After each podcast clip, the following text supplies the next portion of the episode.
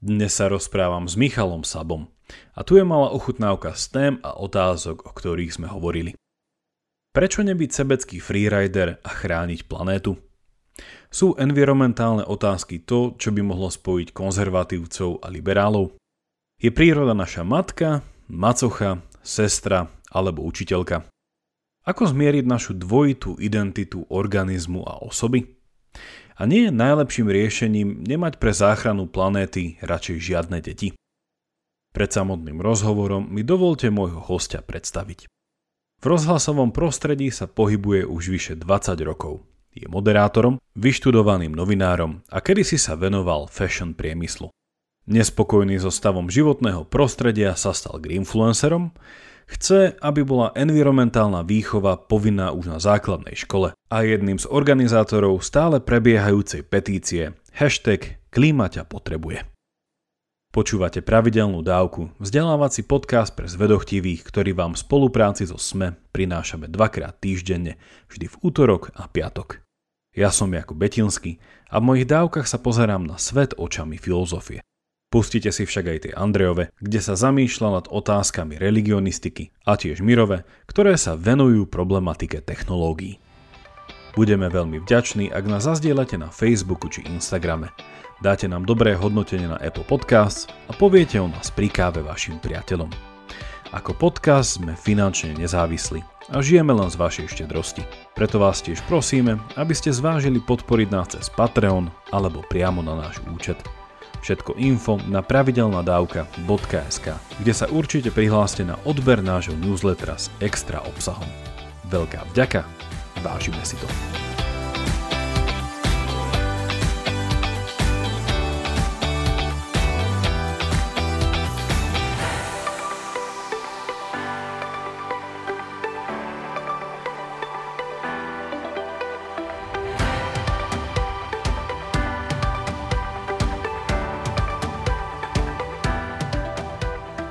Milé poslucháčky a poslucháči, vítajte pri ďalšom rozhovore na podcaste Pravidelná dávka a dnes som veľmi rád, že moje pozvanie prijal Michal Sabo. Michal, ahoj.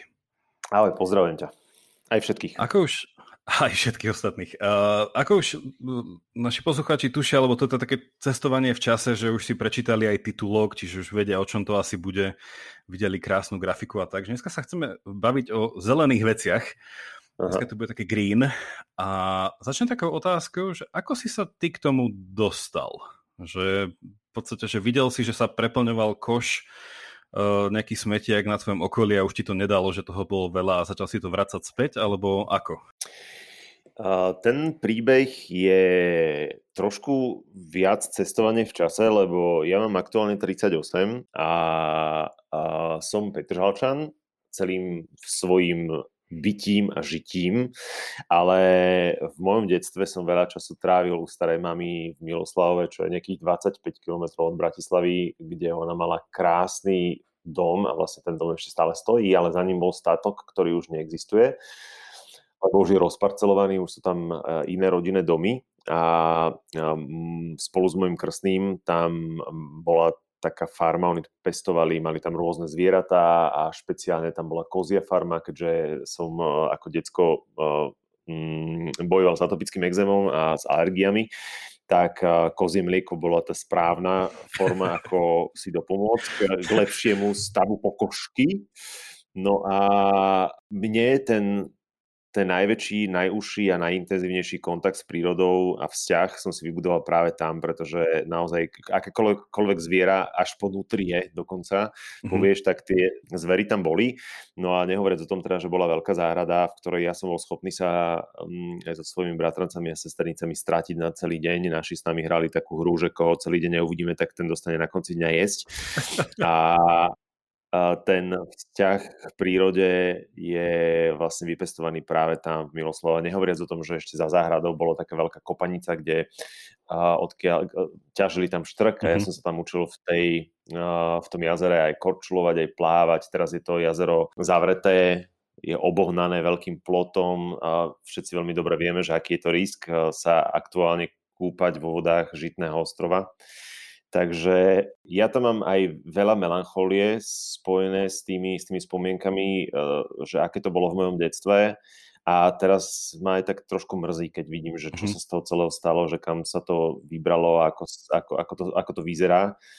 A že vlastne to moje detstvo, ktoré kedysi bolo zelené a plné zvierat, tak je teraz plné betónu a, a novostavieb potom s, s, veľký vplyv na mňa mala základná škola v Petržalke, kde sme mali teda environmentálne veľmi uvedomelý uh, š, mm-hmm. učiteľský zbor a mali sme dokonca ešte v rámci pestovateľských prác, oh. mali komunitnú záhradu a celé to bolo také, také zelené. Robili sme v Petržalke dokonca, čo je teda ako bizarné, keď to niekomu povieme, tak, tak im aj hrká často ľuďom v hlave, že, že čo v Petržalke, že, že pestovateľské práce a komunitná záhrada a navyše sme mali brigády okolo naš, našej bytovky, kde sme zveľaďovali okolie, takže ja ten nejaký prvý kontakt s tou spoločenskou zodpovednosťou o svoje okolie mám z detstva. No a dva alebo tri roky dozadu som bol prizvaný do rôznych environmentálnych aktivít a navyše ja už som tak začal sa tak vrtať v tých témach udržateľnosti a, a environmentálnych otázok a mm, odpadového hospodárstva. No ono sa to tak, vieš, čo vyžaruješ, to priťahuješ, mm-hmm. ono sa to začalo nabaľovať a, a môžem teda povedať už dnes zodpovedne, že som tomu prepadol a mňa neskutočne baví otvárať tie otázky, otvárať tie témy a posúvať inšpiráciu a mm-hmm. byť dobrým príkladom pre ďalších ľudí. A ono sa ukazuje, že naozaj, že stačí iba existovať a, a, a nemusíš do, do nikoho ani húčať, ani tlačiť, ani znásilňovať, ani stáť s bičom nad niekým a ono to, ono to ide prirodzene a tí ľudia ako keby sa chytali sami od seba na to. Dostaneme sa k tomu, lebo podľa mňa tiež to je jedna z tých najväčších otázok je otázka motivácie, že keď už ideme k niekomu, mm. že motivácia dá rôzne, aj teda že verbálne, aj iba príkladom, aj niečo a teda uvidíme, že v rámci na ten rozmer toho problému, že čo je najlepšia motivácia, ale že z toho, čo si mi hovoril, mi to pripomenulo, ja mám hrozne rád jedného britského, akože on je tiež greenfluencer, ale on začal ako kuchár i keď popri tom ešte začal, čo som si pozeral, že študoval ešte filozofiu, tak sa mi to extra, extra páči. A to je jeden z tých, možno poslucháči poznajú také tie veľké britské mená tých šéf kuchárov, tých, tých, tých showbiz kuchárov hlavne. A to je taký menej známy, aj keď volá sa Hugh Fernley Withingstall. On mal takú super show, neviem, či to ešte ide, alebo nejaké pokračovania, sa to volá, že River Cottage. A on z Londýna odišiel, že ho proste prestal baviť život vo veľkomeste. Odišiel, neviem, či starí rodičia mali dom proste mm. na vidieku pri, pri rieke, zarastený nič. No on vlastne začal tam ako kuchár, lebo on pracoval v Londýne ako kuchár, ukázať, že, čo to znamená žiť z pár metrov štvorcových a všetko, ale všetko proste si robiť sám a, a akože udržateľné. No on sa potom prepracoval od toho, že táto show bola veľmi úspešná, až to prišlo k tomu, že začal robiť rôzne kampane. Že on v Anglicku viedol veľkú kampaň proti klietkovému chovu, mm-hmm. potom výlov vrasné rýb v Severnom mori a tak ďalej. Čiže toto je...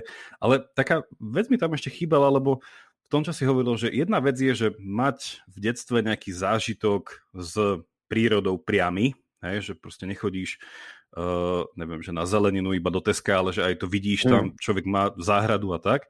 Čiže to je síce fajn, ale že to ešte nevyhnutne neznamená, že uh, máš preto aj nejaký ten záujem to chrániť. Nie? Že, alebo že ti to príde, že, že, že to, čo som možno v tom tvojom úvode nepočul, že čo bol nejaký taký ten prvý alebo nejaká séria, ak sa to dá vystopovať, podnetov, ktoré ti povedali, že, že niečo sa deje. Alebo Myslíš že, aha momenty? Také niečo. To mm. môže byť aj ehe, ale niečo také nejakého spôsobu. No, že... no tak tých bolo niekoľko, lebo vyše 20 rokov robím v rozhlasovom biznise, ale uh, kade tade som si tak aj odbehol, pretože ako mladý človek, ktorý sa dostal do, do nejakého biznisu, do nejakého kolobehu, tak som chcel poskúšať všetko, čo sa dalo, hej. A robil som aj v printovom m, médiu, uh, v lifestyleovom magazíne a popravde m, to ma celkom tak aj, aj, mm. aj deformovalo, lebo som videl za uh, pochodu a na vlastné oči, ako to napríklad s modným priemyslom, že ako to funguje, že prídu šaty na fotenie mm-hmm. a mhm. celé outfity a vlastne ako to príde, tak to odíde, hoci kto sa s tým odfotí, pomačkané, pokrčené, roztrhané, nevadí, ideme ďalej, veď to ide na odpis. Nehovoriac o tom, že v Budapešti som chodil do showroomov, kde som videl, ako tam chodili modné štilistky, ktoré vyslovene len za to, že to nafotili, tak tie veci dostali. A keď sa zamyslíš nad tým, že koľko 100 eur môžu také tie naozaj luxusné handry stáť a že oni to dostávali iba za to, mm-hmm. že to odfotili do časopisu, že ako to potom reálne má cenu. To bola jedna vec, ktorá no tak celkom pohrkala po tej modnej stránke. A vtedy som sa začal venovať mm, udržateľnosti v modnom priemysle a celkovo som sa začal zamýšľať nad tými morálnymi aspektmi a ekonomickými výhodnosťou, respektíve nevýhodnosťou modného biznisu. Ďalšia vec je, že ten môj kontakt s prírodou, uh, m, moja hlava je jeden rozbehnutý vlak. Hej? A keď potrebujem vypnúť, tak vypnem iba tak, že stíchnem ako rozhlasový moderátor mm-hmm. a som sám. A to je jediná šanca, ako byť uh, sám a v tichosti je ísť niekam sa izolovať, niekam do prírody. No a uh, ísť niekam do prírody pre mňa znamená, že to najrychlejšie riešenie, keď to na mňa príde, že potrebujem sa trošku uh, odizolovať, je tu niekde na Slovensku. A tu niekde na Slovensku, nech ideš kamkoľvek, tak v prírode definitívne nájdeš nejakú čiernu skládku. A, mm-hmm. a to sú veci, ktoré napríklad mňa bolia a preto sa aj, aj tak snažím upozorňovať na tento problém. No a ono, ten, tam sa to tak, tak nejak zbieralo, že, že veď prebo s týmto niečo musíme robiť, veď to nemôže takto ďalej fungovať a treba, treba sa o tom rozprávať, netreba predtým zatvárať oči. Uh, no a navyše je tam ešte aj to, že ja mám v rodine veľa detí mám dve netere, ktoré sú mi ako, ako céry a stále sa zamýšľam nad tým, že nech čítaš akúkoľvek diskusiu na akúkoľvek tému, ktorá je taká polarizujúca na Slovensku, tak natrafíš určite na komentár, veď robíme to alebo chceme to najlepšie pre naše deti. A, a to je vec, ktorá mňa neskutočne fascinuje. Keď čítaš akúkoľvek diskusiu a objavíš tam túto vetu, tak sa potom porozliadneš okolo seba, keď vnímaš ten širší kontext, tak sa zamýšľam nad tým, že, že toto je to, čo robíme pre naše deti a pre ďalšie generácie. Toto, čoho sme svedkami, že to je to, čo chceme to najlepšie.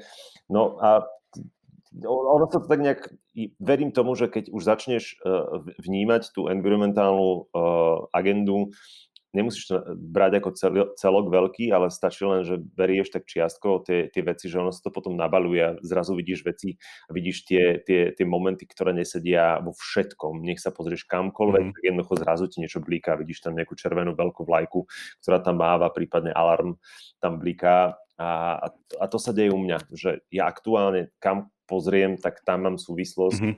a, a preto napríklad uh, hovorím, keď sa rozprávam s niekým o klimatickej kríze alebo teda o klimatickej zmene, že to je vec, ktorá vplýva na každý jeden aspekt našich životov, lebo kamkoľvek mm-hmm. sa pozrieš, tak tam to vidíš. Čiže u mňa tých aha momentov to bola séria séria spúšťačov a zrazu som sa dostal do bodu, kedy som si povedal, že ja nebudem len tak niečine sedieť a že chcem byť súčasťou zmeny a, a keď to nepôjde inak, tak to skúsim z dola a keď to nepôjde naozaj inak, tak to skúsim z hora. Rozmýšľam nad tým, že, že či by si bol dneska influencer, keby si nemal ten ranný zážitok, proste dajme tomu takže nejaký, že niečo, čo, nehovorím, ne, neviem, že je to nostalgia, ale že taký ten komparatívny bod, že, mm-hmm. že kedy si to bolo, že strácam to, že prečo to už nemám, prečo to tí po mne nebudú mať a hlavne ten vzťah, ak je nejaký vzťah lásky, že prečo to tí, na ktorých mi záleží, už by to nemali mať a tak ďalej. A niečo sa mi to spája, že neviem, čo si o tom ty myslíš, že aj čo sledujem, že akým spôsobom sa snaží o tejto téme komunikovať a presviečať akože verejnosť, teda verejnosť nie politickú, ale skôr voličov, tak je to presne o tom, že ako keby, že, že e, dať ľuďom, ktorí nemali tento prvotný zážitok. Hej? A však chcem ho spomenúť aj neskôr, že, že napríklad e, známy dokumentarista David Attenborough, tak on vlastne, že cez tie dokumenty presne dáva, nie je to samozrejme to isté, ako sám si výjsť niekde alebo stráviť niekde mm. detstvo, ale proste vidie to, hej, a už len čisto, že keď si niekto povie, že to takto to bolo, alebo takto to niekde je, a to tak nejaký ten, e, že tak krása toho e, celého, že nejako to v tom človeku potom zbudí niečo, že podľa teba by si bol greenfluencer, keby si nemal tento prvotný nejaký taký ten uh, zážitok s tým celým? Ťažko povedať. A, ale úprimne som asi uh, zástancom toho, že uh, všetko to začína a končí zároveň v tom, z akého prostredia vychádzaš. Uh-huh. A, lebo dnešné deti, keď si pozrieš dnešných tínežerov, tak oni už nemajú ten zážitok, ktorý som mal napríklad ja, alebo možno aj ty predpokladám. A aj, na, aj napriek tomu sa stretneš s dvomi tínedžermi, ktorí majú ten istý vek a ten istý uh, bod, v ktorom už majú trvalý pobyt, ako napríklad Petržalská bytovka a nie sú to tie isté typy. Vieš, že mám napríklad susedov, ktorí sú úplne zorganizovaní, že v piatok popoludní skončí sa škola, skončí sa robota, nasadáme do auta, nabalíme caky paky a chodí na chalupu a vidíš na tých deťoch, podľa toho, ako sa správajú aj v Petržalskom sídliskom prostredí, že jednoducho majú rešpekt a lásku k prírode, lebo sú okolo, behajú vo voľnom čase okolo baráku a buď zbierajú odpadky, alebo polívajú so susedov kvetiny, alebo sa starajú o ten, ten priestor spoločný. Jednoducho vidíš, že tam, že tam je tá predispozícia z rodiny, že oni to tak jednoducho majú, tie, tie deti. A špeciálne teda hovorím, že oni, preto lebo sú to dievčatá. A rovesničky, iná, iná rodina, tam, tam jednoducho absolútne nevidíš ani snahu napríklad trafiť žltý kontajner. Hej? Čiže uh, pre mňa je asi tá výchova, to rodinné prostredie asi základ, základ toho. Uh, ja môžem rozprávať kade koľko, kdekoľvek o melancholii, o mojom detstve, ale tie deti to nepoznajú, nevedia. Neviem, že či, či nejaký dokument, že jej to je pekné, lebo pre nich to znamená, že niekde to môže existovať, tie pekné závery ešte stále, ale nemyslím si, že si spoja to, že vlastne to je história, čo sa pozerá, na čo sa pozerajú v tom dokumente. Áno, čas tvorby, nejakej tej motivácie, hlavne u detí, k nejakému takému viacej eco-friendly prístupy bolo, že sprostredkovať ten zážitok, že mm. ukázať proste tú prírodu, že zobrať ich tam, vidieť, že, že, že takto, hej, že by to išlo nejakým smerom u teba. No, ja som veľkým zástancom a, a aktuálne tak aj zo, zo zákulisia trošku robím všetko preto a je to ešte veľká a dlhá cesta predo mnou. Mm, som presvedčený o tom, že slovenskému školstvu a celkovo našim deťom by pomohlo, keby mm, bolila environmentálna výchova ako povinný predmet na školách. Mm-hmm. Lebo environmentálna výchova aktuálne je ako prierezový predmet, čo znamená, že to vlastne môžu pedagógovia zaradiť a nemusia. Môžu to dať do občianskej výchovy, môžu to dať do náuky o spoločnosti, môžu to dať do geografie, môžu to dať tam, tam, tam. No ale to negarantuje ten obsah a tú váhu a tú hĺbku, ktorú by to malo mať v Taliansku, ktoré teda poznáme Talianov, vieme, akí sú, že oni jednoducho aj, no, to nemajú s tou čistotou až tak dobré hodené ako my, napríklad. A, ale majú, majú tú environmentálnu výchovu, dokonca sa učia aj o, o klimatické zmene a o nástrách klimatické zmeny a, um, a stále sú to Taliani, pripomínam, hej um, po, pokojne pri tej kapacite, ktorú na Slovensku máme, by sme zvládli minimálne jednu hodinu týždenne a to už do, dokonca v predškolskom vzdelávaní, mm-hmm. lebo veď kde inde, ak nie v útlom veku to budovať. Navyše, keď uh, teraz sa rozprávame pokojne o tom, že sa musíme spoliehať vyslovene na tie decka, že zmenia svoj mm-hmm. prístup k, k niektorým otázkam ako spoločnosť, hej. Ja som bol 5 rokov, som študoval v Taliansku, čiže eh, viem, aká je tam taká tá, že tá talianskosť, ale hej, že zase na rozdiel od toho, že ma vždy fascinovalo a ne, nechcem to nejako došebecňovať, ale v niečom eh, mi vždycky chýbalo, že keď som chodil po zahraničí aj teda v Taliansku, že oni majú oveľa viacej parkov, aj všade. Že keby som si to prejátal, že na počet ľudí nejakú obec mm. alebo mesto alebo tak, takže aj v Taliansku by si našiel v strede oveľa viacej zelene ako, ako u nás. Čiže, ale tak ale môže my byť... na Slovensku máme na Slovensku máme krásne eurofondové námestička betonované a, a, a z tých, tých, neviem, čo sú to, tie kocky rôzne hej, betonové. Hej, to podľa mňa na Slovensku by bola uh, železobeton v kategórii organické látky. Takže, um, Dobre, prejdeme, Michal, trošku od tohto praktického úvodu, lebo však diváci vedia, že my tu nechceme riešiť e, čisto iba také úplne, že až e, prakticko-politické otázky, ale trošku, že abstraktne to poňať. Uh-huh. A mhm.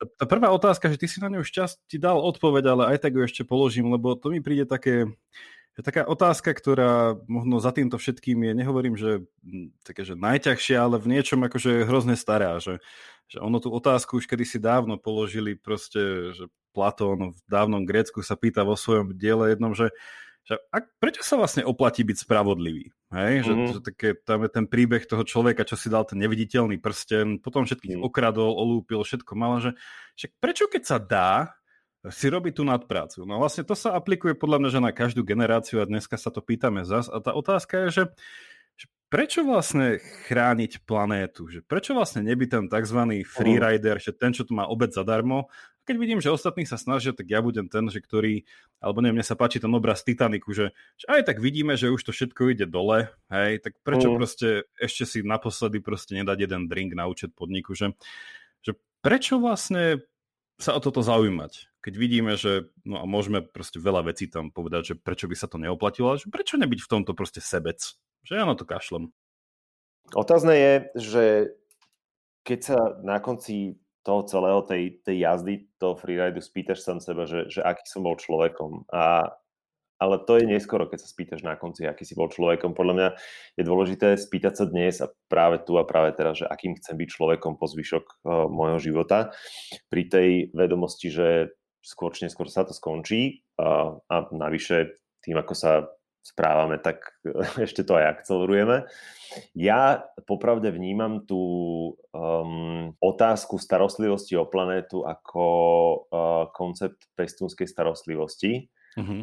A keď si to tak zoberieš, tak vlastne príroda nás prichýlila, hej? Dala uh-huh. nám domov a je k nám ešte navyše aj veľmi štedrá, pretože nech si to zoberieme akokoľvek, tak všetko máme zadarmo. Uh-huh. A my sme také tie neposlušné deti, ktoré prežívajú obdobie vzdoru a skúšame, že kde sú hranice. A všetci veľmi dobre vieme, že neposlušné deti vedia pokúšať hranice a tak športovať.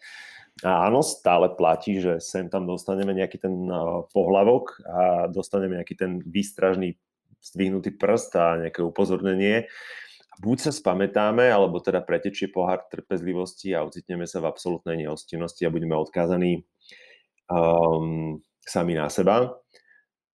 Vtedy sa možno uvedomíme, možno aj nie.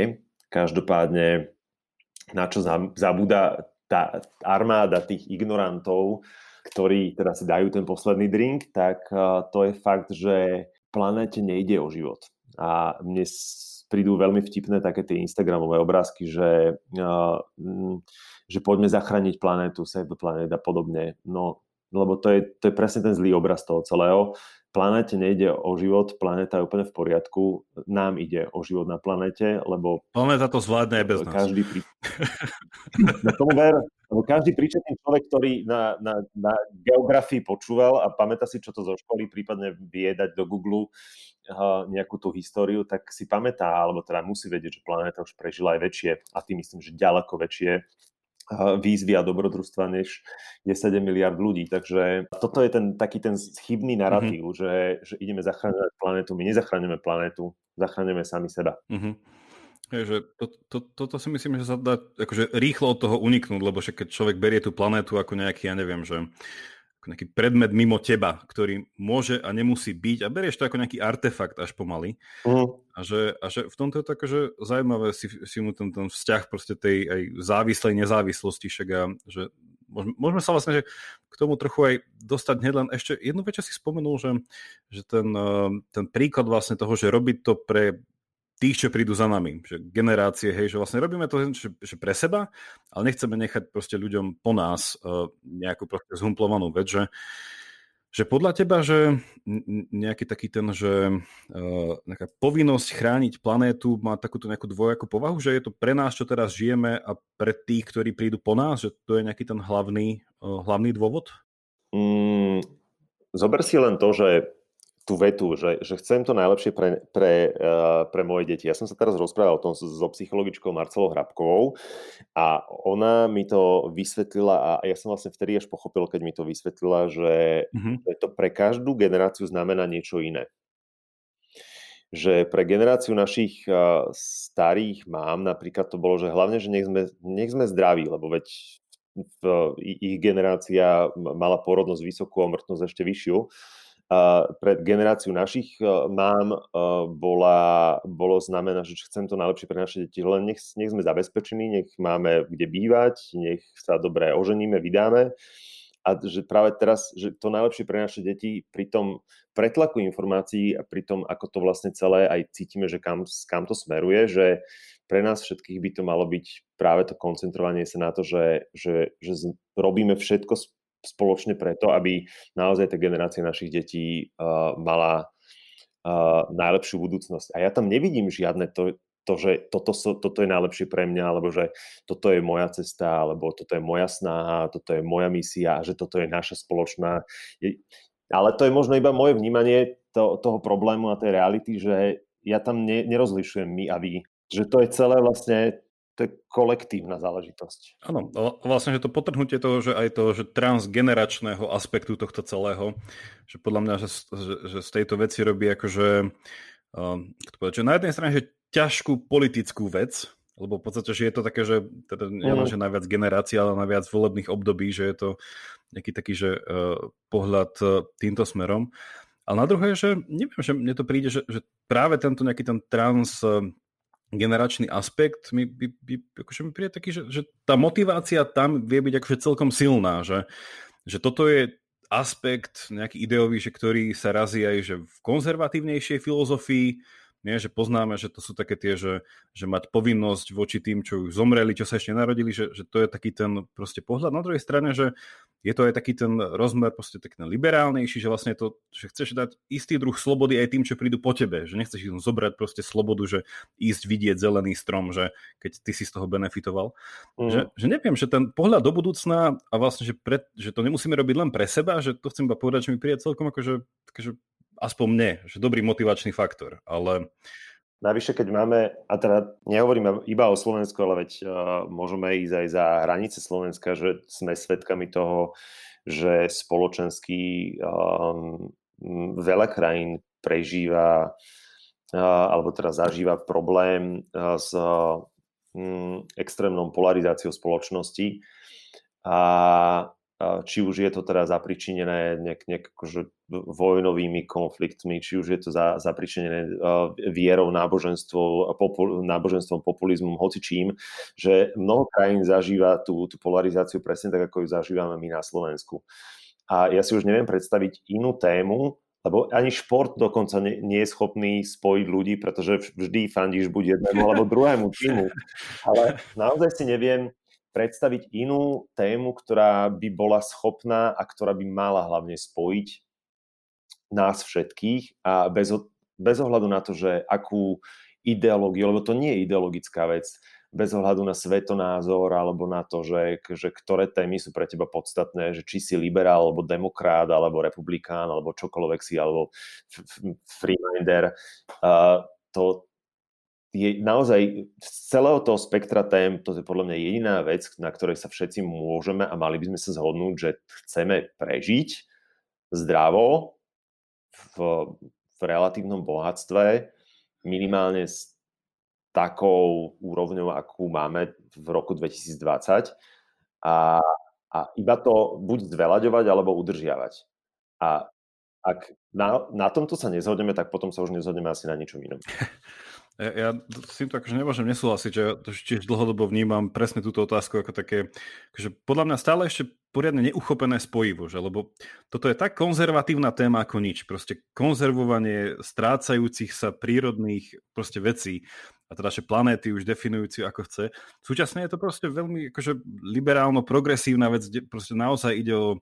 jednotlivca a jeho angažovanosť sa v rámci nejakého demokratického celku a proste nejakého sloboda, ktorá sa tým môže umenšiť a tak ďalej. Súčasne je to akože v niečom, že nadnáboženské, ja neviem, že e, pre katolíkov, že pápež František napísal tú encykliku, takí sa proste na tom zhodnú, že, že ide to nejako že naprieč tými vecami, ale aj tak stále nejako to neviem, že nebolo asi tak dané až do, do povedomia ľudí, že, že toto je niečo, na čom sa môžeme spojiť a ťahať to a nemusí to byť proste iba, možno neviem, ľudia to majú nejako zafixované, že to sú tie témy, ja neviem, ktorým sa venuje Greenpeace a tí zachraňujú na pobrežiach a my pobrežie nemáme, tak prečo by sa nás to malo akože toto týkať tak je to ešte podľa mňa nevyužitý aj politický potenciál. Že vedelo by sa na tomto proste, že viacej uh, dať spojiť, ako sa, ako sa na teraz uh, to javí. No. Ja by som to prepojil s tým, čo už si trošku spomenul, že prírodu vnímaš v takom pestúnskom vzťahu, že tam vzťah ľudia a prírody a No ja som uh, ti aj uh, spomínal predtým, že, že ja vnímam, teda nehovorím, že sú iba tri, ale tak sa to nejako dejinami sa nám to posunulo, že, že sú také nejaké také, že tri vzťahy človeka k prírode, že jeden je ten vzťah, že hovoríme o matke prírode, hej, a to je proste mytologický, ktorý sa tiahne uh-huh. proste už od to už dávno, dávno, keď proste ešte, ešte tieto mytologické vzťahy sa uh, tvorili. Čiže je to niečo, že, že nejaké až dokonca bytie, e, ktoré nám dáva život, preto matka a dá sa to potom potiahnuť cez nejaký, až k nejakému vzťahu, proste, že matka ako nejaká bohyňa, nejaký panteizmus a tak. Druhý vzťah je vzťah, ktorý vtipne vlastne na začiatku osvietenstva, teda nejaké také priemysel, teda rozvoju priemyslu načrtol Immanuel Kant, ktorý povedal, že vlastne príroda je naša macocha, že je to proste naša nevlastná matka, uh-huh. do, ktorý, vlastne, do, do toho vzťahu sme sa nejako v ňom ocitli, ale nie je nám prirodzený úplne. Uh-huh. Jež, ako keby som sa priženil, prividal do nejakého vzťahu, ale v podstate, že tým, že môj otec proste si zobral. No, to je jedno, čiže nie je to úplne prirodzený vzťah, no a potom je ten druh vzťahu, ktorý sa v podstate, že nejaký ten uh, aj s nejakým tým náboženským potónom, ale toto 12. 13. storočie, keď uh, tu kráča, keď vznikali prvé nejaké tie žobravé rády a keď vlastne František zasi si prvýkrát demonstroval proti bohatstvu vtedajšieho sveta, keď povedal, že zase, že, že príroda je naša sestra. Tak akože, a v tomto ma to zaujíma, že, že, že kde ty sa v týchto rôznych osiach, že ako by si sa nejako pohyboval v tom, že keby sme tak aj polometaforicky, mm. ale aj nemetaforicky pozrieme na to, že, že ak planetu a prírodu zoberieme teraz, že, že synonymicky, že aký ty máš k nej vzťah? Že čo to je pre teba, tá planéta? Rozmýšľam nad tým a pre mňa asi najlepšie, čo by som mohol povedať, je, že príroda je pre mňa učiteľkou, lebo mm, v nej trávim dosť veľa času a stále je tam čo objavovať a stále je tam čo niečo, čo ma prekvapí. Že vždy nájdem nejaký ten nový, nejakú novú súvislosť alebo nejaké nové veci.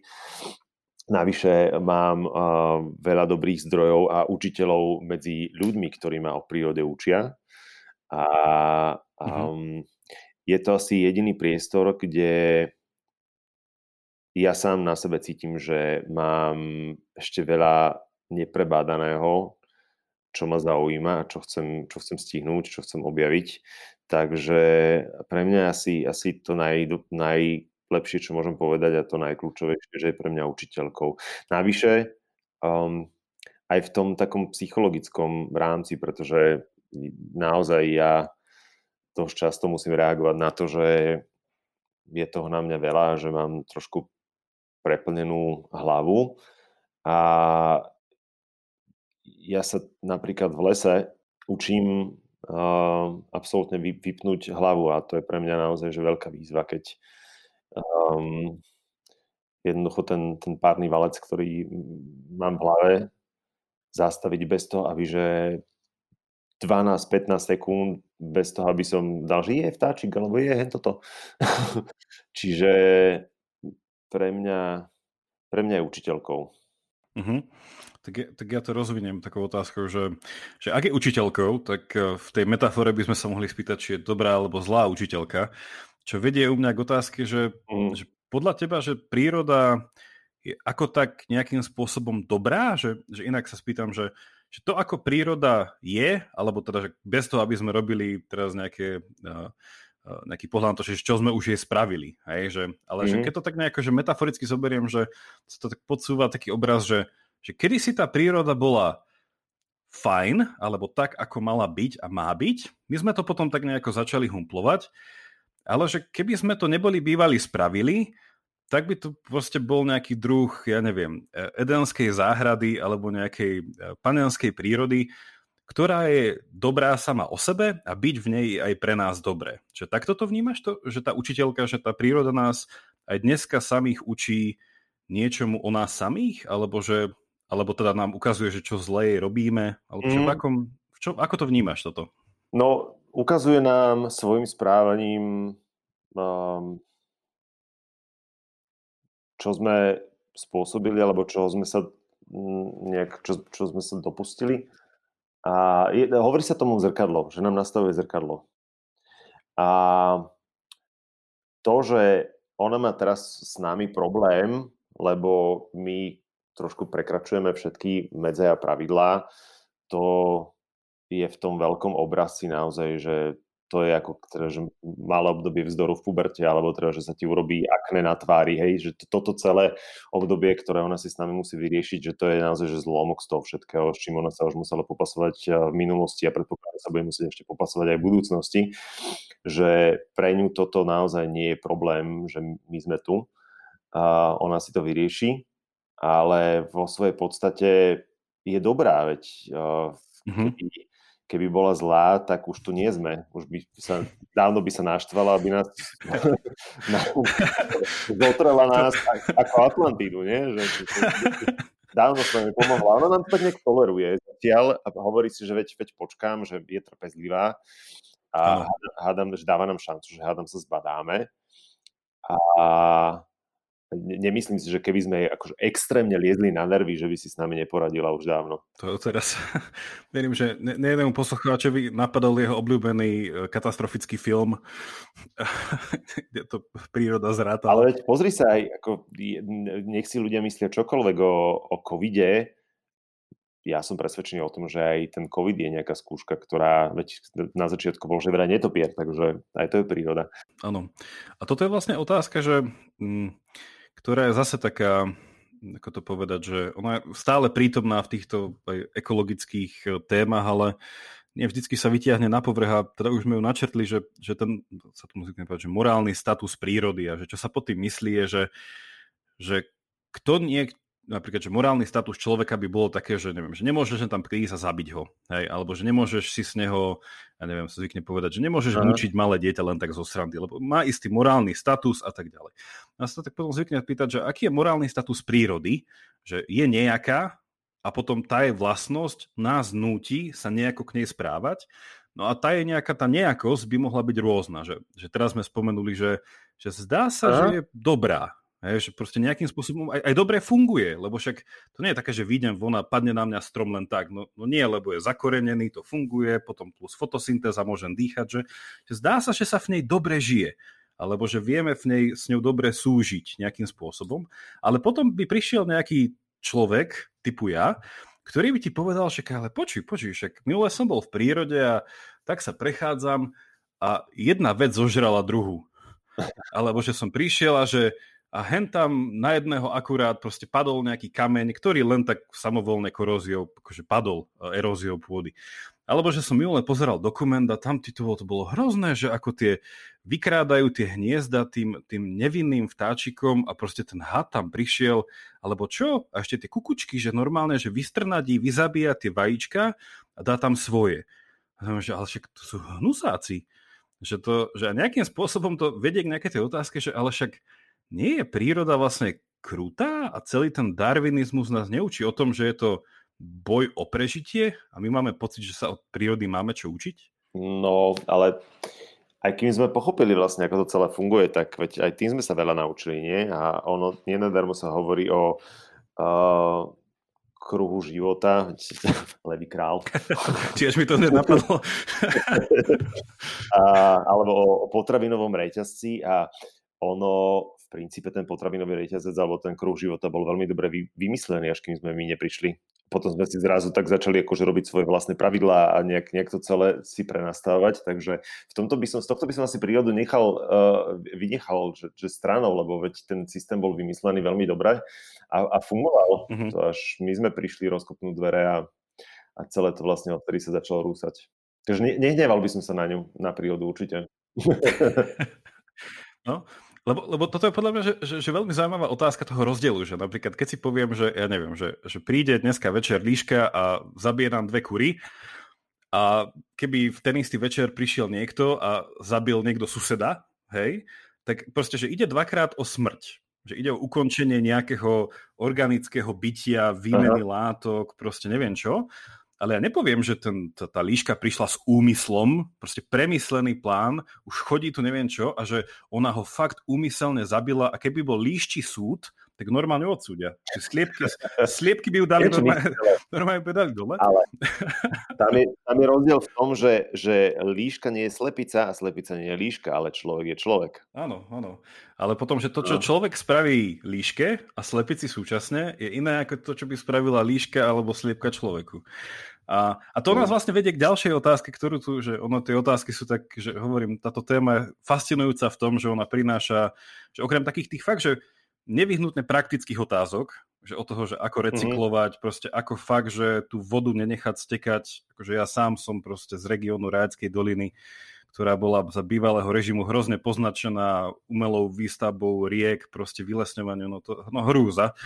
Ale že, že okrem takýchto praktických otázok, že, že tá otázka, ktorá v niečom mňa fascinuje aj v mojom súčasnom výskume, čo robím vo filozofii, je, že že toto nejako vedie k tomu, že, že človek, a to je stále tá otázka, že kto je príroda, hej, že či je to naša matka alebo tak, že, že človek je z prírody, že proste sme organizmy, že sme proste do neviem koľko 80-90% voda, že proste skladáme sa z tých istých atomov a častí ako vesmír, proste stále prebieha tá istá látková výmena, podliehame tým istým zákonom, jednoducho neviem čo, že sme typ organizmu vo všetkej jeho definícii, ale hm. súčasne sami o sebe hovoríme, že sme nejaké osoby, že máme práva, že niečo môžeme, nemusíme. A to presne súvisí s tým, čo si hovoril, že tu mi to napadlo v tom, uh, tom kruhu života, alebo tom, tom uh, potravinovom tomto, lebo že, že my sme v nejakom spôsobe sa tak zvykne povedať na vrchu, aj keď teda ako môže byť na vrchu kruhu, tak to potom tie červíky zjedia.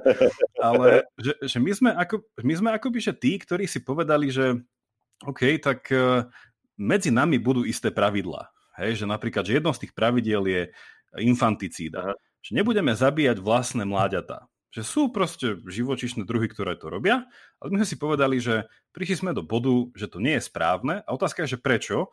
Lebo sme sa síce z tej prírody hrozne veľa naučili, ale niečo tá príroda nerobila dobre. A to sa nám fakt, že nepáčilo mm. a proste nejak, podľa nejakého princípu.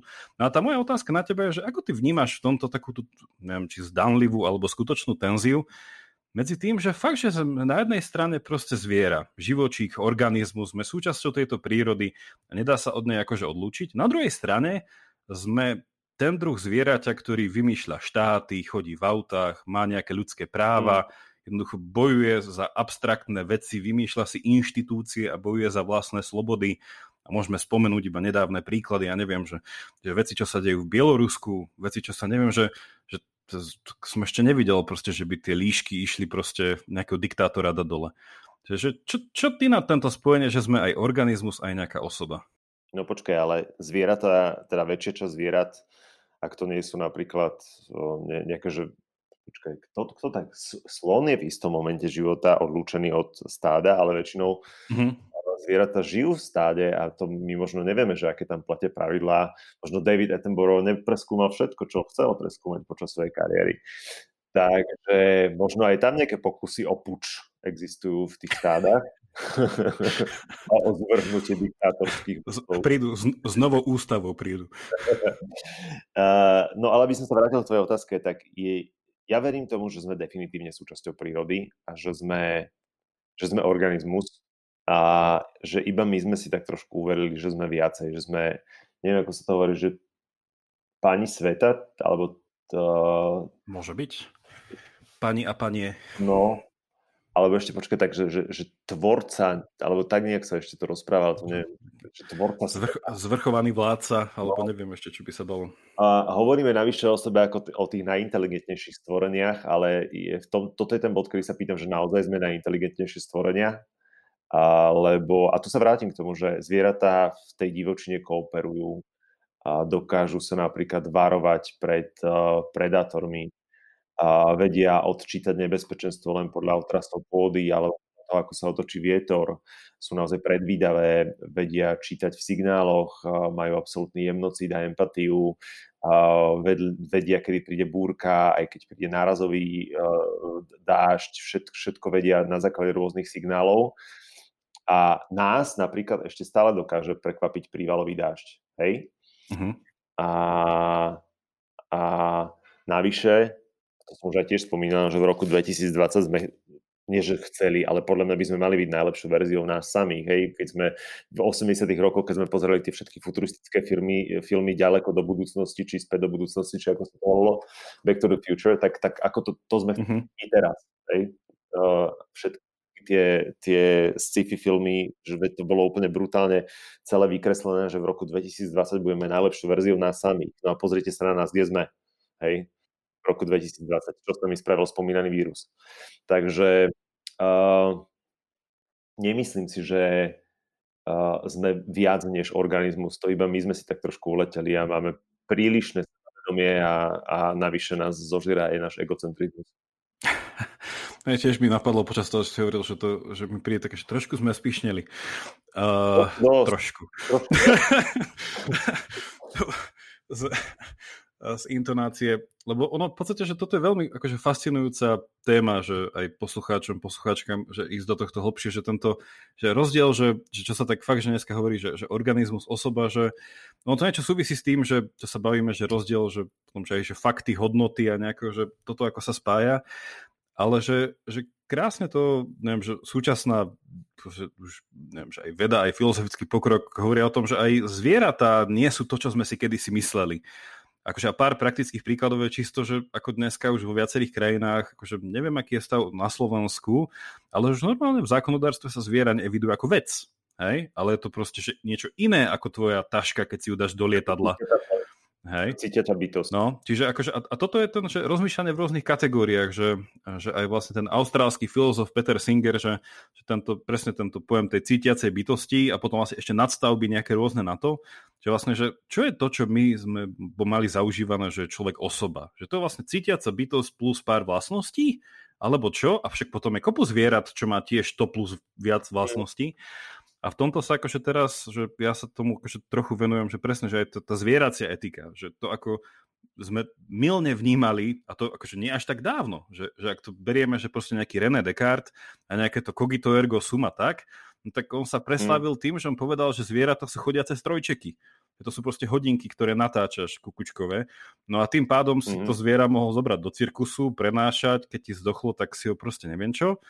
No a až proste, neviem, trvalo nám nejakých 200 rokov, keď prišiel proste Friedrich Nietzsche, ktorý objal koňa a teda bol jeden z tých, ktorý povedal, že nemôžete sa proste, aj to je súčasť tohto sveta a, a proste a nad ním zaplakal. Čiže to je také, že, že celkovo, že to posúvanie tých hraníc, že ako chápeme, čo je ten svet okolo nás, že v niečom, že ako sme sa rozbehli a teraz sa tak, že nerozbehli sme sa až príliš proste, že, že a nedecimujeme tie veci za pochodu, tak je to, je, je to fascinujúce, že aký, že aký vzťah je ten druh vzťahu, ktorý by sme mali mať. Že ako ty hovoríš, že byť tou najlepšou verziou seba samých 2020, tak asi ešte veľa vedy, vedy, no aj vedy, ale vody hlavne. ešte veľa vody pretečie po tento most.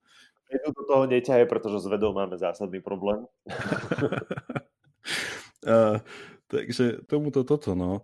Ale toto všetko v niečom, uh, že hovorí o tom vzťahu, hej, že, že už sme si nejako sa posunuli od toho, že, že príroda, planéta a teda všetko, čo je v nej, že to je otázka tiež na jedno, že, že či je to, to bola tá metafora s tou matkou, macochou alebo neviem, sestrou, že ako keby to bol vzťah k nejakej inej bytosti, ale že nie, planéta proste ten súbor rôznych organizmov, ktorý sa nejako toto a že tá otázka je tá otázka vzťahu, že, že aký my máme mhm. mať uh, potom k tomu vzťah, keď už sme spravili ten prvý krok a sme to tak škrtli, že OK, tak to nie je všetko uh, sádrokartón a proste železobetón a príroda nie sú len kamene a neviem čo. Že OK, že tam už sme o stupeň možno trochu vyššie, ale že keď hovoríme, že k prírode by sme mali mať väčší rešpekt, úctu, mali by sme proste si ju viac vážiť až dokonca byť za ňu vďačný, že zase by to niekto akože mohol uh, obrátiť a povedať, že však vy zase len z tej prírody robíte proste nejakého človeka. Však ako môžem mať byť vďačný za prírodu, keď vďačný môžem byť iba inej osobe, inému človeku. To je hlúposť. Čo, akým, akým spôsobom môžem byť vďačný prírode? A potom nemôžeš byť vďačný napríklad Bohu? O ktorom sa hovorí, že je osoba. No. Čiže ak príroda nie je osoba? Nikdy som ho nestretol potravinách, takže... akože... Ale keby si ho stretol, určite by nakupoval v bio oddelení. Bacha, bacha na to.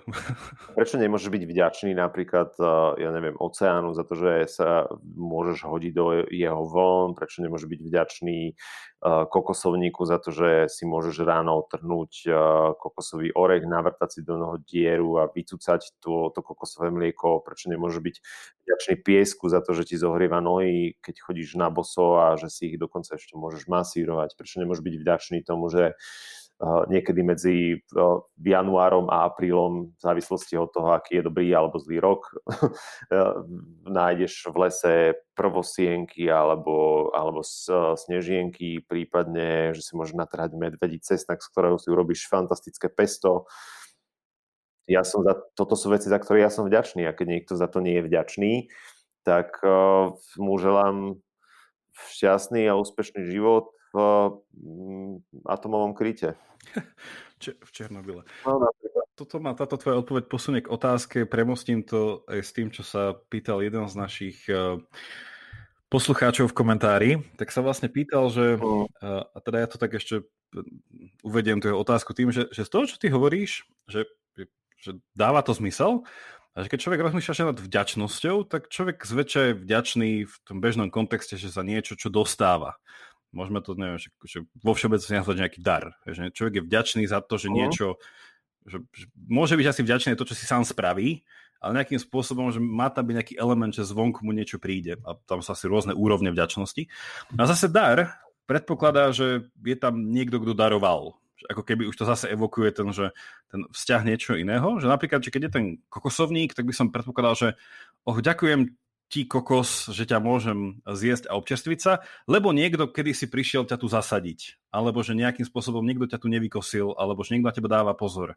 A tým pádom, alebo neviem, že ďakujem ti oceán, lebo ešte všetká ropa do teba nevytiekla, lebo sa ustanovili nejaké medzinárodné pravidlá, alebo neviem, prídem na Balatón a poviem ďakujem ti, že ťa vykopali, alebo, uh, alebo, alebo takto. No a tá otázka nášho poslucháča bola, že či že či a v akých uh, veciach vidíš, uh, že náboženstvo vplýva, či už dobrom alebo zlom, na environmentálne otázky. A čo sa teda spája s tým, že, že nie je istý druh nazerania aj na to, že proste, že planéta, ako sme hovorili, tie vzťahy rôzne, že matka, neviem čo, že proste je to nejakým, nejaké božie stvorenie a tým pádom my by sme za ňu mali byť vďační a ten vzťah je nejaký, ako si hovoril, že nejaký ten vzťah, že pestúnsky, že my ju máme v starostlivosti od Boha?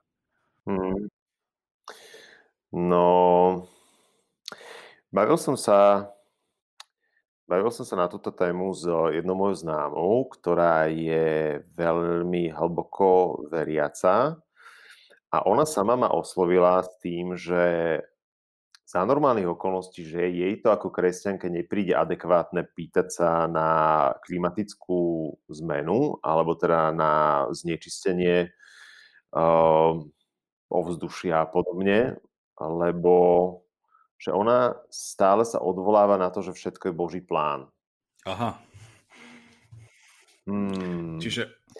A ja som sa vtedy spýtal, že či bol Boží plán aj to, že nám to vlastne všetko, toto, čo, čo sme dostali, že nám to dá a že my budeme robiť nie podľa svojho najlepšieho svedomia a vedomia. A že keby to bol naozaj Boží plán, že či by nás už dávno za to nepotrestal trošku viacej a výraznejšie. Mm-hmm. A tu sa mi aj prelína presne ten, ten, ten Boží možný trest a aj ten trest prírody, čo ja vidím absolútne v tom kontexte ako jedno, a že zatiaľ nám je to všetko tolerované, ale sa pýtam dokedy. Ja nemám odpoveď na tvoju otázku, ale mm, pre mňa uh, Boží plán a, a zároveň aj trpezlivosť prírody sú jednak mhm. jednej. Mm-hmm. A to vlastne náš ďalší, toto ďakujeme Andrejovi za otázku poslucháčovi. A poslucháč uh, Marian mal vlastne s týmto podobnú otázku a to bola taká hypotéza, že keď prírode, uh, keď sú, človek je súčasťou prírody, hej, to je začiatok toho celého, a, a či už chce alebo nechce, Zrejme je pre neho prirodzené prírodu ničiť. to teda neviem, či je úplne pravda, ale teda, že sme súčasťou prírody, to, že sme jej súčasťou je, že nejakým spôsobom ju ničíme, vedome alebo nevedome, a tým pádom... Čo nie je prirodzené, dovolím si akože opočítať. Hej, a, teda, a z toho plinie záver, že či teda, keď sme súčasťou prírody a prírodu teda ničíme, že či sa príroda neníči sama.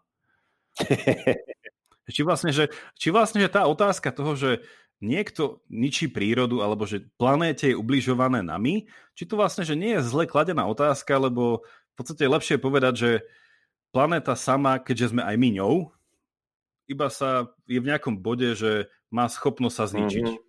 A, Čo, ale ja by som tú planetu a celkovo tú prírodu by som uh, nechal, a teda tam by som to ukončil, že pokiaľ je to, že čerpáme prírodné zdroje, lebo od toho, keď už čerpáme prírodné zdroje a už je to v podstate naša práca a na výsledok nášho snaženia, tak to už nie je, to už nie je príroda. To už sme my zasiahli.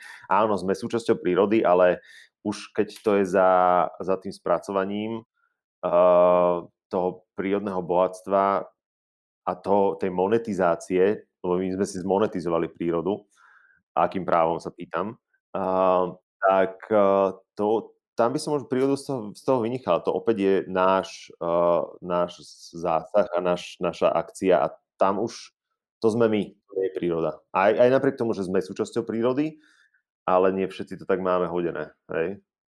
Blížime sa pomalu, pomaly ku koncu nášho rozhovoru, keď verím, že to by sme ešte dlho, dlho vedeli pokračovať.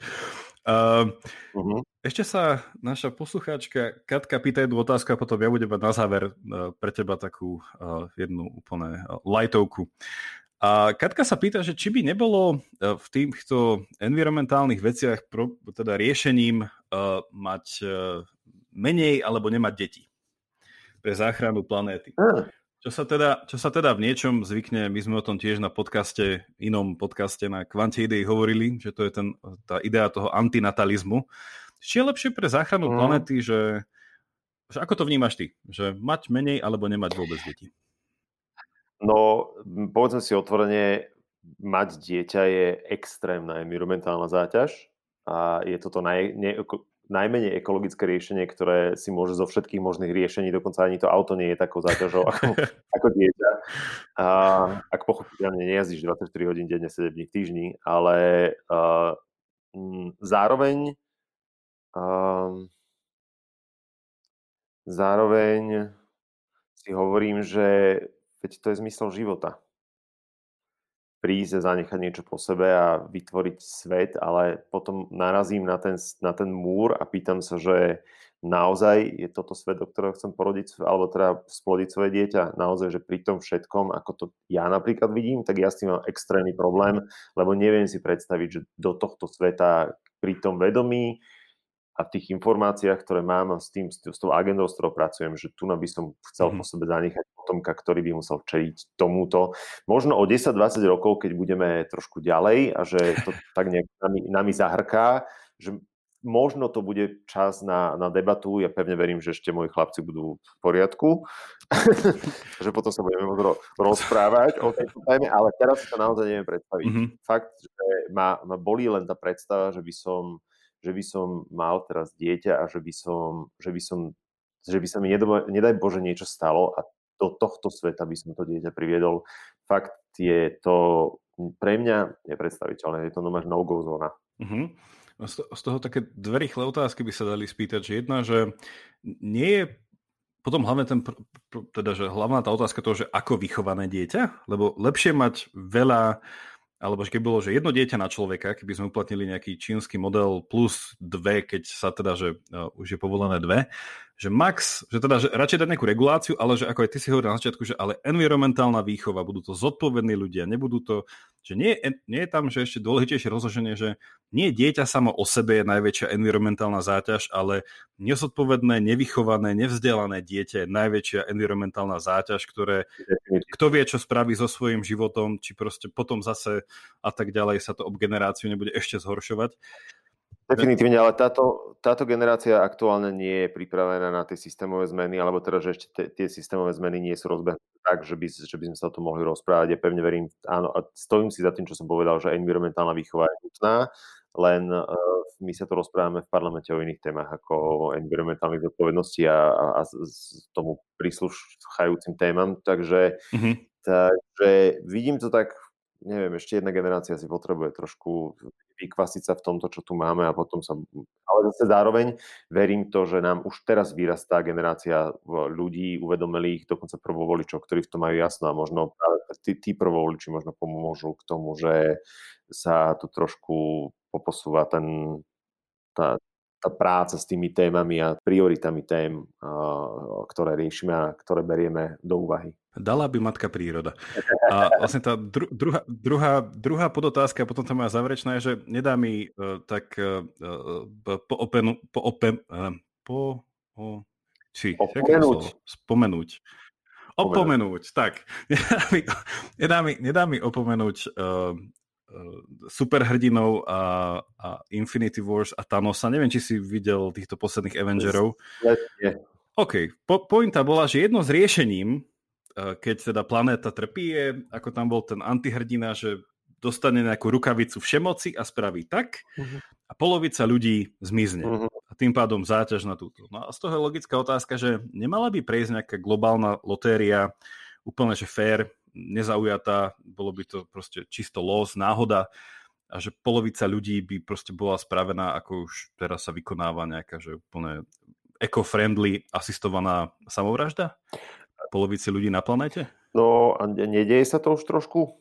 Len toto by bolo tak, že politicky riadené. Aha, neviem, okay. že, OSN, že OSN by rozhodlo, že všetky krajiny OSN by každá krajina podľa nejaké, nejaké, nejaké proporcionality by vyžrebovala toľko, toľko ľudí, rozlúčili by sa vo svojich rodinách, ale pre dobro planéty a prežitie je nutné polovicu dať preč.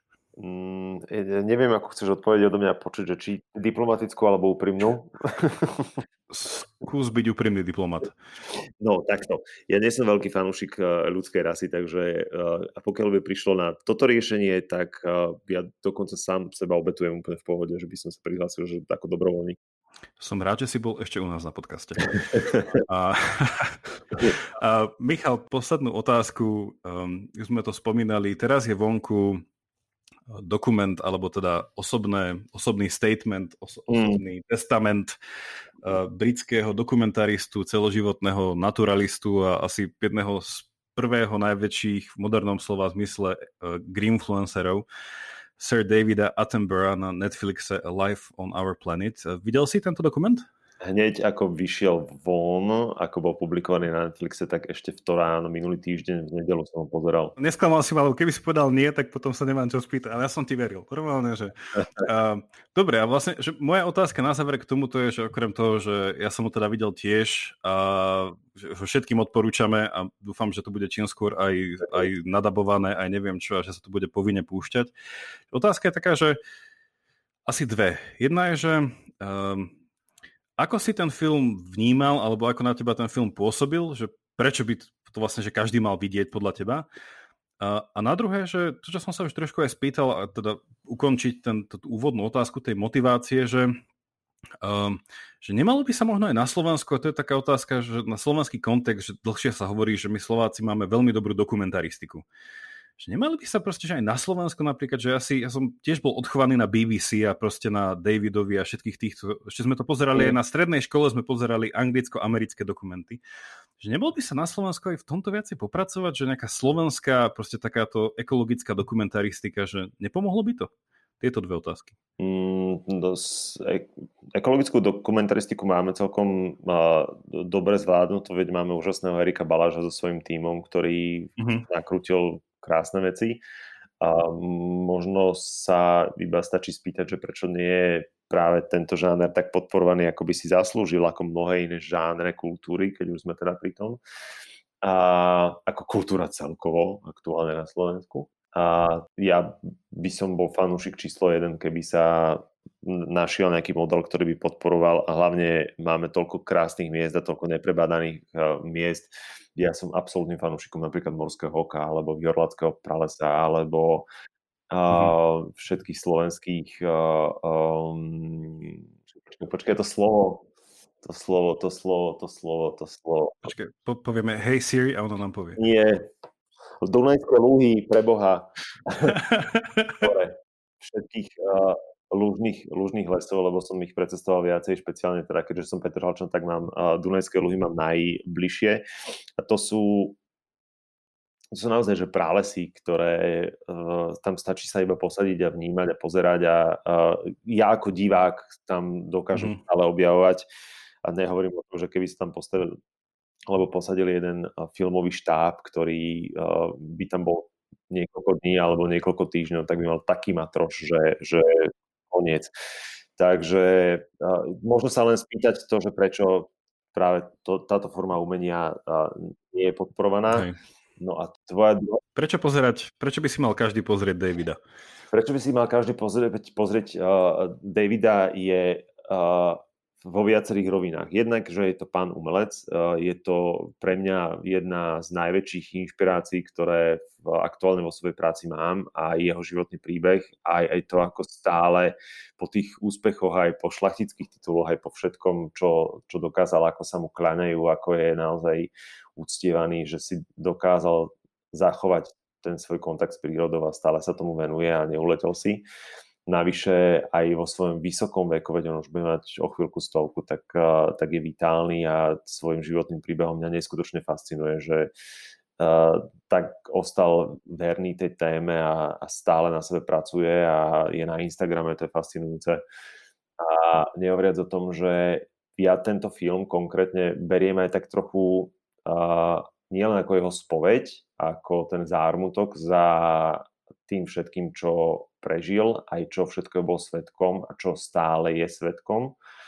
Zároveň v tom vidíme aj trošku uh, sebareflexie, že tak veľa cestoval, tak veľa v čase videl a v priestore a aj si to uvedomoval, že sa to stráca pred očami a že nerobil niečo skôr a že na to neupozorňoval, lebo medzi riadkami to tam niekde je ten odkaz, alebo taká buď, buď seba lútosť, alebo se, seba reflexia, neviem to presne uchopiť tú, tú myšlienku, ale cítil som tam z toho dokumentu, schválne som si ho pozrel trikrát, aby som uh, si utvrdil ten svoj pocit aj tam, že, že mu je čiastočne podľa mňa je ľúto, že, že nekričal skôr, alebo teda neupozorňoval skôr. Ja musím k tomu dodať, že s týmto úplne súhlasím, že fakt, že to bola v niečom taká filmová, filmový životopis, taká autobiografia, ktorá nebola iba čisto... Neviem, že ja som pred tým filmom sa trochu bál, že to bude taký, poviem asi takom zlom slova zmysle, že, že agitačný, agitačný film, že iba, že poukazovať na to najhoršie a všetko. Ale že ten film mal akože aj taký, že rozmer, že seba kritiky, mm. aj vlastne, že také, že aj časti, že empatie. A mňa úplne prekvapilo, že on paradoxne skončil s nádejou. Čo bolo že úplne také, že, že som bol zvyknutý na takýto mm. filmu, že to bude, že bude pracovať hlavne s tým strachom. A vlastne, že keď sa, keď sa nestane čo, tak niečo, ale že proste aj poukázal na to, čo už sa deje, že proste, že, že môžeme, že ešte stále je čas. Že proste, že toto ma na tom filme prekvapilo, i keď svojím spôsobom eh, nakoniec som si povedal, že čo si čakal. že, že... A toto je uh, inak uh, moment, v ktorom sa stotožňujem s, so Sirom, lebo um, aj z, z mojej skúsenosti nádej je to jediné, čo musíš a, a treba, to je nutné ponúkať, lebo Prešiel som si aj fázami, kedy som aj zastrašoval, aj som sa hneval na systém, hneval som sa na ľudí, aj som ľuďom nadával, aj som s nimi bojoval, aj som bol uh, od rebelant, rebelanta cez, uh, cez agresora, všetkými tými, tými negatívnymi fázami som si prešiel, čo je absolútne legitímne. Ak sa vydáš na túto cestu a vnímaš v širšom kontexte, tak je to úplne OK. Každý má právo sa v, tom, v tej úvodnej fáze uh, hnevať, aj byť uh, byť sklamaný, aj, aj, aj si zanadávať, je to úplne OK. Ale časom, čím viac a hlbšie si v tom ponorený, tak uh, ti príde automatické už viac sa v tom nepiplať, neplakať, lebo to, iba tebe to ubližuje. Iba teba to ťahá dole a, a ťa, ťa to viac zaťažuje a, a, a ťa to uzatvára pred celým svetom nádej. Treba hľadať, treba, ja, ja to hovorím stále, že byť dobrým príkladom, dávať ľuďom inšpiráciu, rozprávať sa, ale nikoho do ničoho netlačiť, ne, nelámať palicu ani nič, vyslovene tam hľadať ten, ten svetlý bod na konci a veriť v to, že každý človek má dostatok empatie na to, aby odčítal to, že stále máme čas, aj keď ho nie je veľa, ale máme čas na to, aby sme sa zmenili a aby sme dokázali niečo čo nám v budúcnosti pomôže žiť trošku kvalitnejší život. Áno, filozof vo mne by povedal, že síce čas neexistuje, ale áno, treba mať nádej. Michal, ďakujem ti veľmi pekne úplne na záver. Kde sa dá podpísať petícia? Petícia sa dá podpísať na stránke klimaťapotrebuje.sk bez diakritiky klimatapotrebuje.sk Nech sa páči, podpíšte, ja som už podpísal, takže Michal, ešte raz veľká vďaka a nech aj vďaka tebe tento svet alebo minimálne naša krajina zelenšia. Takže všetko dobré. Ďakujem veľmi pekne za rozhovor aj všetkým ostatným, ktorí počúvali. Majte sa. Toľko na dnes a veľká vďaka za počúvanie. Ak máte ohľadom dnešnej dávky nejaký koment alebo otázku, napíšte mi buď cez našu facebookovú stránku alebo e-mailom na jakub pravidelnadavka.sk Už len pripomeniem, že pravidelnú dávku môžete odoberať v podcastových aplikáciách ako Apple Google Podcast či Spotify. Ak neviete ako na to, choďte na pravidelnadavka.sk, kde nájdete jednoduchý videonávod. Teším sa na vás na budúce. Buďte zvedochtiví a nech vám to myslí.